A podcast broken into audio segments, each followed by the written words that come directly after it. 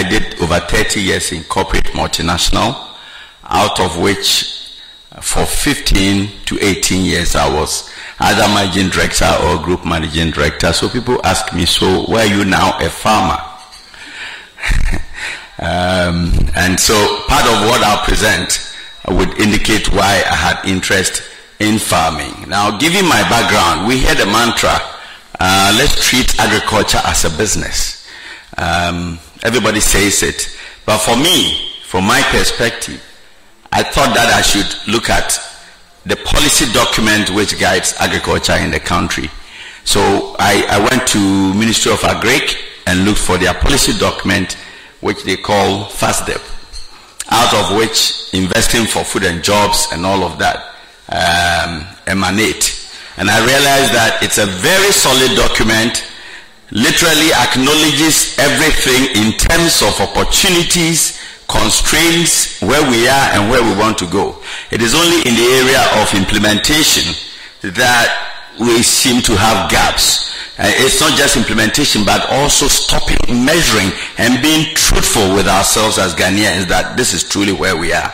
Right? So this is where we do have problems. Uh, but it's all been said. Let me just briefly talk about, I think we've seen a lot of statistics. And as a farmer, I, I, I don't want to risk going too much into statistics. Uh, but let me, let me mention that even in the midst of COVID, the agricultural sector still grew, which is commendable. Um, and in spite of the fact that agriculture has lost some glory, where it used to contribute over 30% of our GDP, of our economy, now it's doing about a fifth of our economy, which is still very significant. Next slide, please. In terms of its importance, and I'm just trying to situate the conversation, and that's why I'm giving just a little bit of background. I'm going to try to do all of this uh, within um, within 10 minutes or so. Um, we are aware that it's contributing in terms of exports. If you add the other exports to cocoa, maybe around 3 billion US dollars in terms of its contribution and earnings. But um, I want to go specifically to some of the other emerging tree crops uh, which government has taken up, and we're talking about cashew. The global global production of cashew, which is estimated to grow around five six percent internationally or globally, is about 10 million metric tons. Ghana is doing just about 0.8 metric tons a year. So we're not nowhere near. Now when we, I see gaps like this, I see opportunities. All right.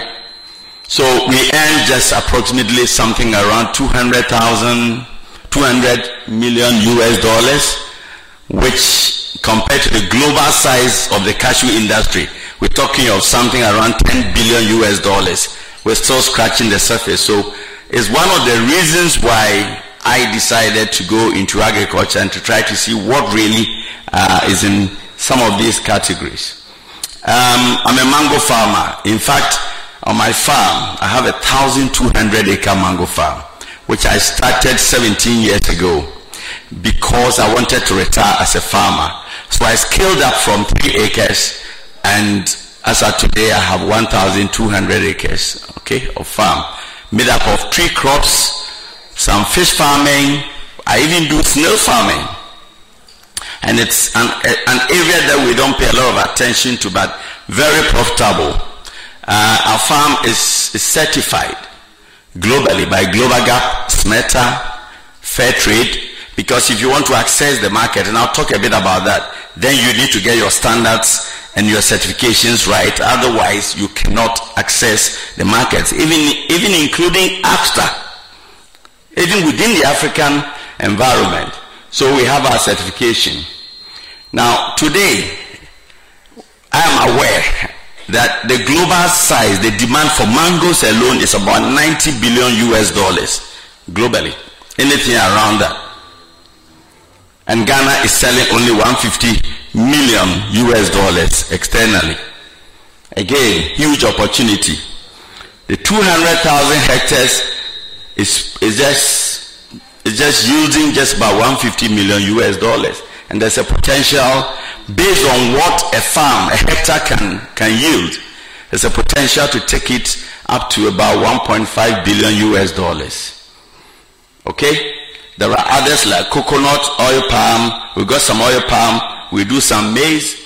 We do all these categories because they are all very profitable.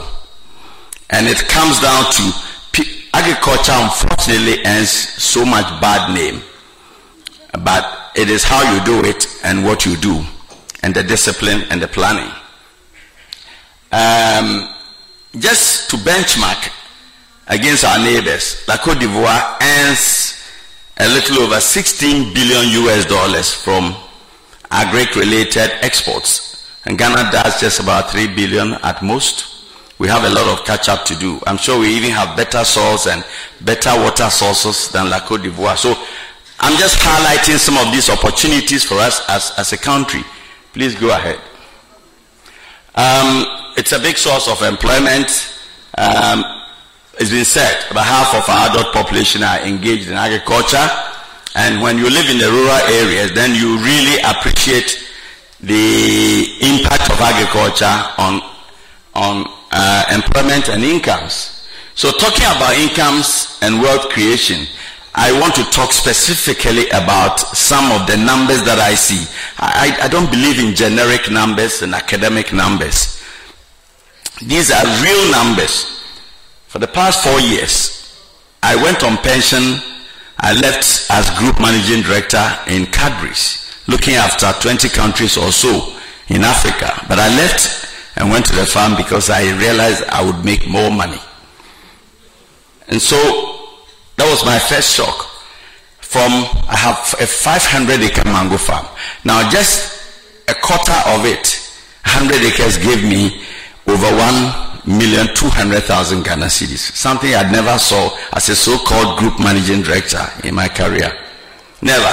Okay? It's real. So I invite people to come and have a look if they don't believe it. Kojo and a few other people have come and we show them the evidence. Now, if you don't know, mango earns to the farmer something around 70% net margin. So when I made a million two hundred thousand Ghana cedis, I had a net income close to nine hundred thousand Ghana cedis. It's real. So I found that money in my hands. And one of the banks had the effrontery to call me and ask me why we are anti-money on laundering. I said, oh, okay. he said, we never saw this money. I said, oh, okay. Who is paying? They said, Blue Skies. And you are getting some money from external. I sell mangoes. Okay? So that is it. Cashew. If you're a cashew farmer, you can make 100% margin. The return on investment when your cashew farm starts yielding is over 150%. Return on investment is real. Okay? Maize that has about 30%, especially now that we have so much demand our Sahelian brothers and sisters are coming across with trailers and carrying the maize. And whereas it's hurting our food security as a country, a lot of farmers are happy because they're getting more income. All right. Um, snail farming, you won't believe it, about 300 percent hmm, net margin, and has export potential. There are Ghanaians who export snails to Europe. Okay. Next slide, please. Um, I, just to talk briefly about industry and manufacturing. Um, it's a sector, as has been said, which is seeing some decline um, at 34% share of our, of our economy. The manufacturing sector itself has not been growing. In fact, in the reality is that it's been declining. And, and, and that is why government's efforts through the 1D1F is commendable, but we need even beyond the 1D1F some acceleration to be able to address the decline because um, even with the, with the manufacturing, even with where we are, it's is the, the kind of global processing uh, companies, Nestle, Coca-Cola, Cadbury's, etc., which are driving most of the manufacturing without them. But I'll show you very shortly why the big corporate food and beverage companies are manufacturing in Ghana. Because they are making money. I've been there. I've been CEO of most of these companies. And I know the kind of margins they make. Next slide, please.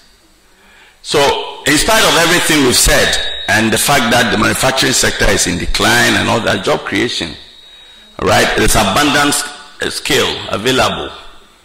Many people are looking for work. There are always bad nuts. Most investors are afraid. Ghanaians are not honest and all of that. But it's a way of managing. I, I employ between 150 to 200 people on my farm. We've got some bad nuts, but we have a way of changing their mindsets. Okay? So it is possible. Um, so you can embed your values into some of these workers. Uh, the incomes. Almost every international multinational will have to repatriate profits because the investment code allows when you make net incomes to repatriate. But because we are we have always been going concerns. When I was managing Coca-Cola, I was managing Cadbury's and all that. We would always leave some behind in the country. And so it makes it very important. And obviously, manufacturing, as we know, adds value um, and, and even supports in market access. Next slide. Okay, so just to give you a few examples. On the commodity exchange, cocoa sells for anything between 2,500 US dollars to 2,600 US dollars. If you process the same ton of cocoa, you can, you can process it and add value and take the value up to about 4,000 US dollars. It's real. And I'm not, I'm not even talking about the second level of processing into confectionery. I'm talking about the first level where you, you process the cocoa beans into the three de- derivatives of butter, cocoa, um, the paste, and then liquor the three derivatives, you can add value. Now, if you process it further by adding other things and doing your conversion cost you can add, you can even double that value. So that's why we still have serious corporate multinationals here. But why can't we, other investors, also go into these sectors? The numbers are there and they are very attractive. Now, despite COVID, uh, initially COVID disrupted supply chains around the world. Um, so we sell like fruits to Blue Skies, HPW, which is Swiss owned. They're based in Adeiso. Um, and then we do direct fresh fruits to Europe. So we export mangoes. Now, we realized that after the initial disruption, there was so much demand for fresh fruits because everybody wants to improve immunity and all that. Now I know that orange as a commodity, as a product, increased its growth, the Orangina brands and all that, to about 30% year on year. So huge opportunities there. I am part of a German trade office initiative called Agriculture Made in Africa. Now what they do is to match farmers who are doing things properly to buyers in Europe. Now, I joined just for a year, and to my surprise, I had close to 10 potential buyers of mangoes from Ghana, from, from various European countries. So the markets, the market is huge. The big people are India and Brazil and all that, but there seems to be some preference for fruits coming from Africa. Next slide. Urbanization. Uh, I don't want to say a lot about this, but people are yearning for because especially people in the urban areas as the urban population grows people don't have time they want convenience they're looking for processed uh, meals and we've seen examples where small scale industries are really making it. And it's actually uh, one of the reasons. We sell to shoprite fresh fruits. Initially i thought that we could not enter shoprite but i was wrong. We only needed to demonstrate discipline, quality, and supply reliability. So currently, just about 26% of what the big supermarkets, ShopRite Game, Maxmart, Koala, and all of them, what they sell is only about 26% which is made in Ghana. And there is research which shows that. We can change it by doing the right things. Now, AFTA definitely has opportunities. But what I realized when I read the AFTA document is that Ghana has to be extremely competitive to be able to move on. Next slide. So, after everything we've said, one would expect that agro-processing and manufacturing will be a big accelerator of agriculture. Unfortunately, it is not.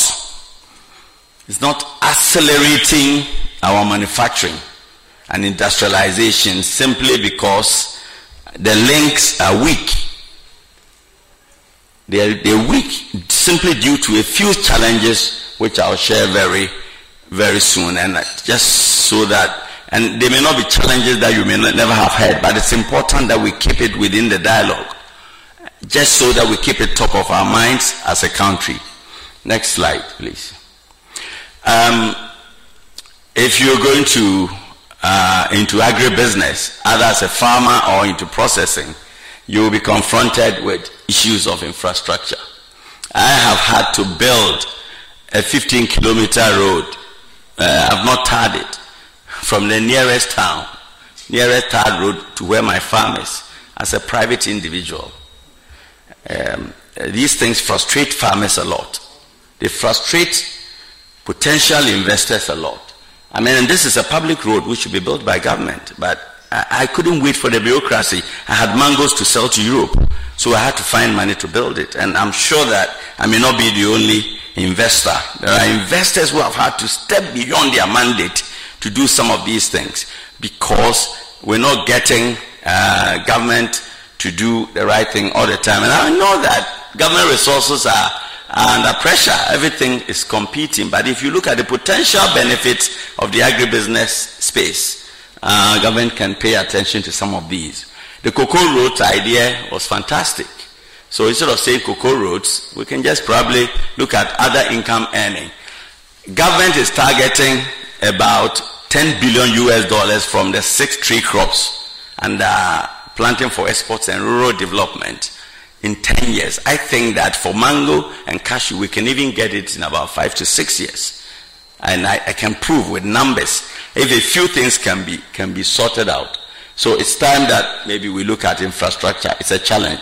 The land tenure system, Madame mentioned it, is real.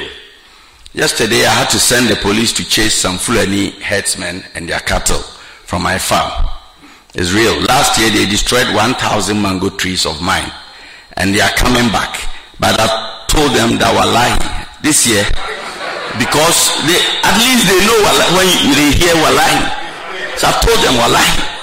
And when I got to Accra last night, I was told that they already sent about three trucks. They're carrying some of the cows away. Um, so I won't tell you the source of our confidence, but we will not sit down for investment to be destroyed. So if you are determined, you can do it. Bushfire, you can prevent your farm. One farmer is negligent and his farm gets burnt and he's shouting. No, it's an issue, but it can be done. So, in terms of um, a couple of suggestions, I am aware of the land administration uh, plan program, LAP 1, LAP 2. Unfortunately, in this country, sometimes these things go quiet. Can we look at the recommendations as a people and implement?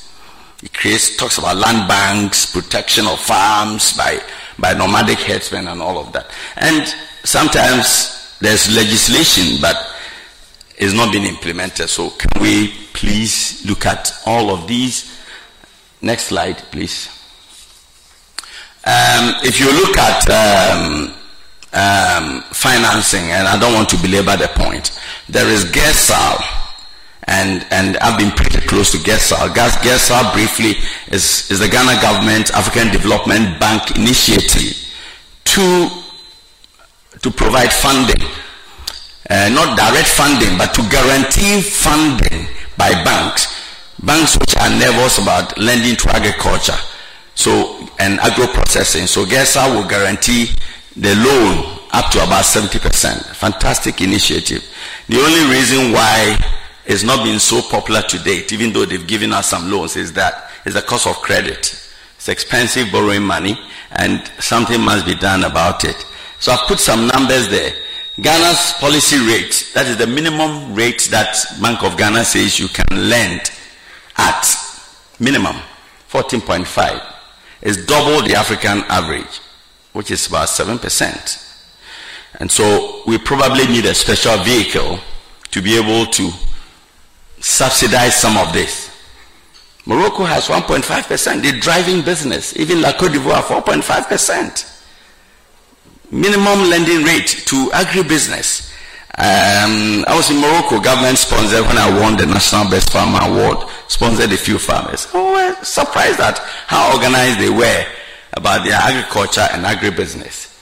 Uh, so, again, sometimes the banks cannot lend because farmers are illiterate. Not illiterate in terms of not knowing book, but not keeping documents. So, there's the need for some agency to begin to drive financial literacy so that documentation will be available to enable the lenders to lend some money to agribusiness. Next slide, please. Technology is being mentioned is real. I've had, I mean, I don't have, um, I don't have network on my farm. Yet when I'm exporting mangoes, the buyers in Europe want to see every carton pictures. So sometimes I have to go and stand on a hill or climb some tree to be able to send a picture before that. And it's real, these are very frustrating. So we, we can, I'm sure GIFEC, which is a government agency, I'm aware of the agencies except that the coordination is what seems to be lacking. GIFEC is doing rural telecommunication projects. So it's about time that GIFEC begins to also target agricultural and local agribusiness um, areas. And so we, we, we heard of uh, agricultural census. The data is there, we should have the data so that it will help us with planning. Next slide, please. Operational costs. I've just picked out energy cost because I, I, I, was in about five, six international corporate multinationals and energy costs. Ghana is one of the highest, even within Africa. Whereas Ethiopia um, uh, sells electricity at 2 cents per kilowatt hour for business. We sell it at around 13, 14 cents per kilowatt. I mean, there are other countries which are worse off. La Cote d'Ivoire is over 22 cents and all that. But I believe that uh, the policymakers we have around can probably begin to think about it so that we can look at these and so that some subsidies can be granted to agribusiness. Next slide uh, market access, technology, um, sometimes basic things. I, when I want to sell maize, I refer to Esoko data. They have a data and they share. Maize is selling at this price here, so you know where to go. Okay? When I was the CEO of Cadbury, and we wanted to send processed, semi-processed cocoa to Nigeria, in spite of the ECOWAS protocol, the Nigerian customs officer said, we are the customs officers here. You cannot bring it. And period. Okay? It's been improved. So um, we need to keep an eye on some of these things. Uh, I also realize that unlike me, now have full access. I can sell to Europe my fruits is because I've looked at quality and standards and certifications. Sometimes the farmers are not even aware of the expected standards and certifications. Even manufacturing entities, I'm aware of some factories which have been built which could not run the way they, they should run simply because they probably could not do the thorough management it's good to build a house and put machines in, but you need a working capital to be able to run that factory profitably. And so it's important that we get all of these acts together. I therefore suggest some regulatory control and standards, even metrication. Let's measure if a kilo is this, a kilo is this. Pricing guarantees, buffer stock holding. Um, government has done well to build warehouses but you go to some of the warehouses and you don't find the beans and the cereals which are supposed to, to, to be held there because the whole idea is to hold it and give some farmers some comfort before they can get a good price. Some marketing cooperatives can be encouraged, aggregators. But again, I come back to AFTA and, and the question I'm, the point I'm making is that hey, we're going to get it serious and I'm sure that it's been discussed. But there are some indices within the, the uh, protocol where we are very competitive. There are areas where we're not that competitive. And as a country, I think we need to look at it. It, it holds a lot of potential for agribusiness, but to be able to tap it fully, we need to look at these. Um, the last one I'm, I'm, putting there on this slide, and I think after this I just have one more slide, um, is that sometimes I wonder uh, what the various trade trade desks within the foreign missions do? I know they say we have trade desks, but okay, so Yofi is waving. so we, we, need to, because why should I struggle to go and talk to the, um, the buyers in Europe? There are even buyers from Lithuania who want to buy mangoes. And there are European potential buyers. I'll be seeing GIPC. They want to do some joint venture because dry mangoes are in huge demand all over the world. And they want to come down and see if they can collaborate. The last slide, please. Okay. Bureaucracy, I think we all know about it. Um, if you want to export fresh mangoes, you probably must go to about, you must go through about five, eight or ten steps. With international certification, if you have Global Gap, you have Global Gap. They come, they audit, they certify you. But in Ghana, you need to be a member after registering your business as an exporter of mangoes. You need to um, register as a member of an association, Rural Mango Farmers Association. So if there is none, you better go and uh, coordinate and get an association. Otherwise, you can't. you need you need some approvals um, from Ghana Standards Authority so that they and, and some of them is understood so that the quality will be maintained. But I think it gets overbearing. Ghana Standards Authority, you need to get some material residue certification. After you have done that, then you have to go and see PPRSD of Ministry of Agric. You have to come and check on the same quality. And then after that, when you think all is done, uh, you bring your goods to the the airport to air freight. And Bank of Ghana has to give you LOC or whatever they call it I think as a country we need to look at duplicity, the issue of duplicity, and see if we can get some of these tasks which cross over and make it easier, one or two desks, just so that people will be motivated to invest in agriculture and, and agribusiness.